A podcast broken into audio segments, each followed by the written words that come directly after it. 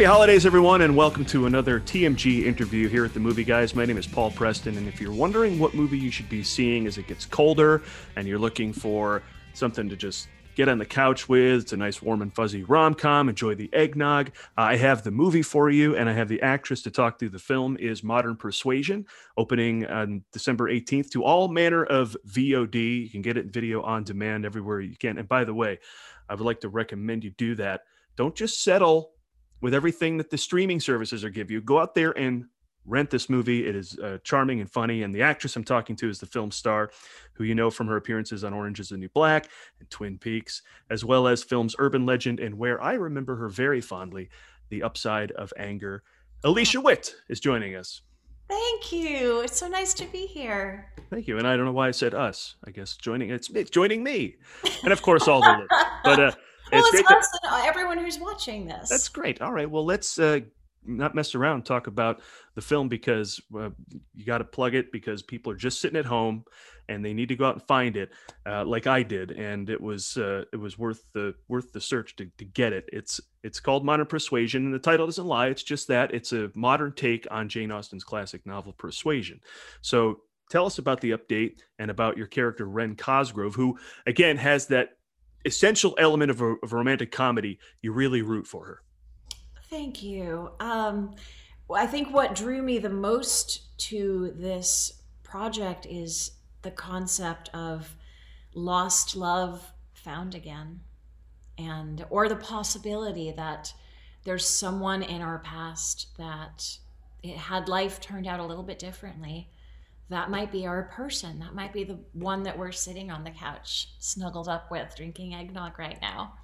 And I I had loved the novel Persuasion when I read it back when I was a kid. Um, I read most of Jane Austen's novels and loved them.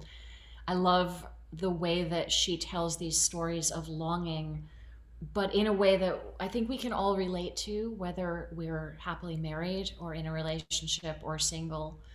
There's there's something about the experience of falling in love and when you know sometimes that that person is the one you could have your entire life with um, it's really difficult to put them out of your head if circumstances don't work out that way um, so when this script came along, I was in Prague working on the Amazon series Lore, and it kind of came out of the blue. I had a Skype meeting with the two directors, Alex and Johnny, and I just got off the call and thought, I really hope they choose me because I would love to do this, to, to film in New York and to tell a story that I thought was romantic and funny and and also something I, I felt on some level I could relate to very deeply. It, it, it just was a no brainer to say yes when they asked me to do it.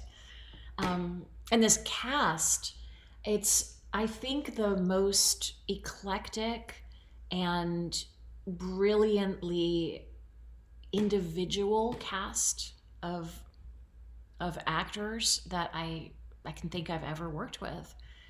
Um, it's a it's a wonderfully clever way of taking almost all of the characters from Jane Austen's original Persuasion and adapting them to New York City life in an office place. There's so many little Easter eggs hidden throughout it for people who are diehard fans of the book, as I know many people are from the Jane Austen fan clubs that are kind of you know reaching out on social media at this point and bracing themselves. Yeah yeah, yeah. firing um, up. I, I just i think it's it's beautifully clever. I love also that my cat is the one who's named wentworth in it. And and that ends up being a crucial plot point towards the end of the movie. I thought uh, in taking the word modern from the title, you mentioned the office workplace. I thought that was a very representative workplace in terms of you know, there's a gay relationship, there are there's a diverse group of uh, employees there, and I thought that was very representative of modern America as opposed to some you know essentially whitewashed uh, casts. Absolutely. And I I loved that if you read the script, it didn't specify what ethnicity anybody was or what they looked like.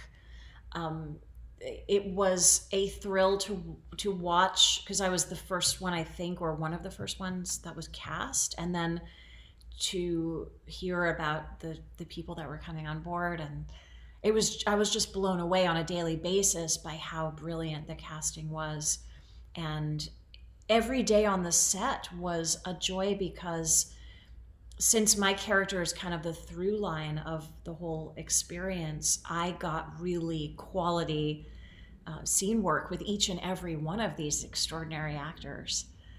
And and uh, Bebe Neuwirth uh, is somebody I've wanted to work with forever, really, and to get to play her niece and have such beautiful scenes with her and and become friends with her as well. It, it was just a dream. I and Mark Moses. Oh, and Mark Moses. Everything that guy says in the movie is funny. is funny. Everything he says is funny. It's a rare thing you can pull off in a in a comedy that where everything you say is funny. I completely agree with yeah. you. And and of course, when I first met him, I was like, "Oh my goodness!"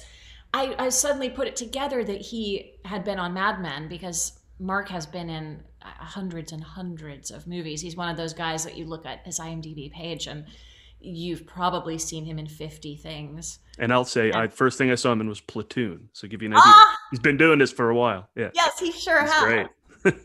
yeah, I was a huge Mad Men fan, and it was fun getting to talk to him about that and fangirl a little bit.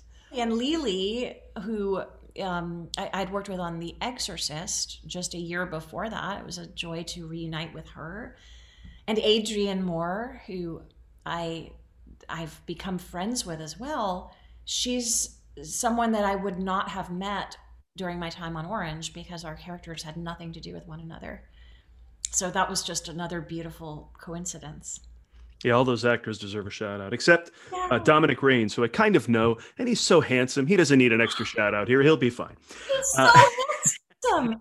Well, I have to say, since you brought that up, I also really enjoyed watching the chemistry between the other potential couples as well. And the fact that you get the sense Wren's dating life has been somewhat non existent, but then when Owen comes back into the picture, there are these other um, suitors who kind of come along. And I think that's true of life as well when you're crushing on somebody, whether or not that person is returning your attention. It gives you that little boost of sparkle that attracts other people your way. You know what I mean? Well, it kind of sounds like that's what Wren does. Is like what you just said, sitting back, watching the other relationships happen, and uh, so then it's time for her to maybe take the risk and move into one. Of course, all sorts of things get in the way. Hence, yeah. it's a romantic comedy. But you said you relate a little bit to her. Um, is there now? Uh, last time I, you work constantly. Last thing I saw you do, I think, was uh, The Walking Dead because I was such a fan oh. of that show and you were so hard in that show. I was shocked. I was like, "This is I Alicia Witt's lovely. What is she? she's all you know? You were it's just a hard show. It's got bark on it, to quote No Country for Old Men.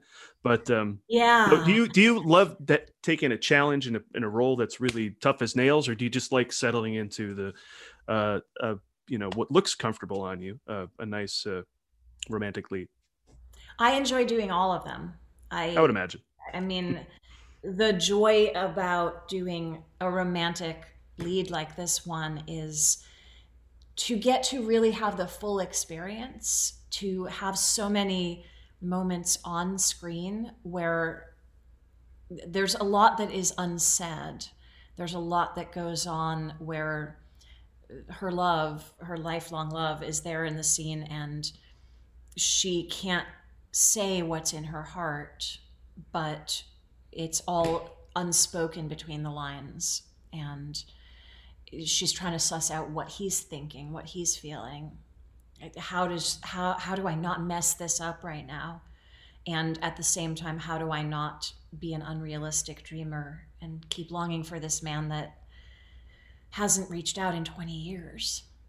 And to complement the film again, I would say while all that is going on underneath, the characters are just doing and saying funny things. Yes. Which is which is what was there any improvisation on the set or was all that there when you read it? It was pretty much all there. This was a movie that was so beautifully written and it was somewhat poetic, so there was very little improvisation and it was just one of those movies where I think the rhythm that the filmmakers wanted was on the page. So improvisation was not encouraged on this one. And it didn't need to be. It's that's the style of the movie. One line immediately leads to the next, just like Jane Austen's literature would. Um, but yes, I, I want to say that I do relate to Wren deeply. I've tried to relate to all of the characters, even the dark one in The Walking Dead and the many dark ones that I've played. I love those because I feel like if I can find something in that character that's like a there but for the grace of God go I sort of thing. Mm-hmm. You know, who's to say if my life had turned out differently or if there had been a zombie apocalypse and I'd had four children and they were all taken from me in one horrible day. Who's to say I wouldn't become that character? Maybe maybe I would be as hard as Paula. I don't know but it, it, there's a joy in having just one episode of something where you need to tell the complete arc. But there's similarly a different joy in an entire movie where i i can sort of share the ups and downs of what a character is going through and then at the end of the day hopefully be the audience's eyes and ears so that they're going along on the same journey that wren is I've always been drawn to stories that deal with the complications of human relationships and who are we meant to be with? Is there a chance that somebody from our past could have been that one that we dream of? The fabled one? Um, and I'm currently single, so I do think about that. And I loved the fantasy of you know, what if what if this person had been in my past and just kind of stepping into Wren's shoes and the idea of reconnecting with somebody all those years later and all the things that weren't right about them then could be perfect now. I love that. I can't think of anyone in my own life that that applies to, but I I can. They're in your past. They're in your yeah. past, right? They might just show themselves again. They just might. It's it's a beautiful romantic concept. I also love the idea that if somebody is currently in a relationship, maybe this movie will help them to rediscover the person that's sitting next to them. You know, if you've been married for 20 years and stuck inside for 10 months. no joke. It's yeah. this has been a challenging and a beautiful time, I think, for relationships, depending on what those relationships are. So maybe maybe it'll help people to re- to realize how lucky they are to be together. Well, uh, I ask everyone who comes on the movie guys and talks about uh, films and filmmaking, and uh, I'll ask you the same question: What is your favorite movie of all time? There are so many. And I'm sure everyone says there are so many. But... Yeah, and many people cheat. They give me two, three, five. You know, mm. I well, narrowed it down over Pandora's box because now you've kind of given me the option. But I'm going to stick to just one because I think this movie will forever be one that moves me on all the levels a movie can. And it will always take me back to the first time I saw it in the movie theater and just sat there sort of somewhere between tears and euphoria. And that movie is american beauty. Mm. i yeah i think a lot going on in that one.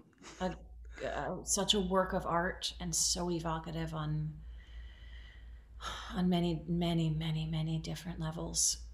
I think there's not a character in it that i can't relate to. Whoa. And that's that says that that makes you a very multi-layered person because there's there's all manner of character in that movie. I I think it I think it means to me that they did a beautiful job of showing that even characters we think on the surface have nothing to do with us are more like us than we realize. To me, that is the essence of an extraordinary film and an extraordinary character.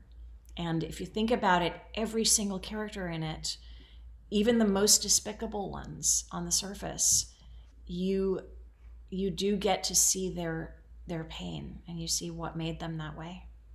And I think what better thing than for a movie to end and you walk out feeling a world of empathy towards everyone in it. I love that response because it's a great movie. It was the best picture, and 250 or so times I've asked that question. First time I've got American Beauty. Oh. I mean, you get your Godfathers, your Big Lebowski's, your you know Casablancas over and over again, but uh, that's great. Great answer. Well, uh, let's uh, wrap this up by um, pointing everyone to the film. So it's going to be on VOD December December 18th, and again, uh, just search your Roku, search your Apple TV, Modern Persuasion. It'll come right up and uh, enjoy and watch the film. What else are we plugging? Alicia Witt music? You're still making music? I sure am. I I've been playing a lot of virtual shows actually during this year of pandemic. So I I have more of those coming up this holiday season. And I have also finished my next full length album this year. So that will be coming during out. the during the lockdown. Yes. Well, we were scheduled to go into the studios, and then the lockdown happened this spring. And then, as studios started to slowly and safely open up again in Nashville, we got back in there and kept our distance and kept our masks on, except when singing. And we did it successfully. We've got 10 songs fully recorded. They're about to be mixed and mastered. And and I'm going to, I have a tour that was rescheduled from earlier this year that's set for next spring. So my plan is to have it out this spring and just start touring with it. 2021. Look for and AliciaWittMusic.com, I believe, is the website. I've That's been there before. Okay, cool. So go there for updates and, and what's new And, with the and album. two new Christmas songs as well that just came out. Oh, well, that's timely. Look for those as well. All right. Well, as far as uh, the movie guys goes, themovieguys.net and at the movie guys pretty much everywhere there is social media. Thank you very much, Alicia. Have a great holiday. Thank you so much for having me. Happy holidays. Movie guys!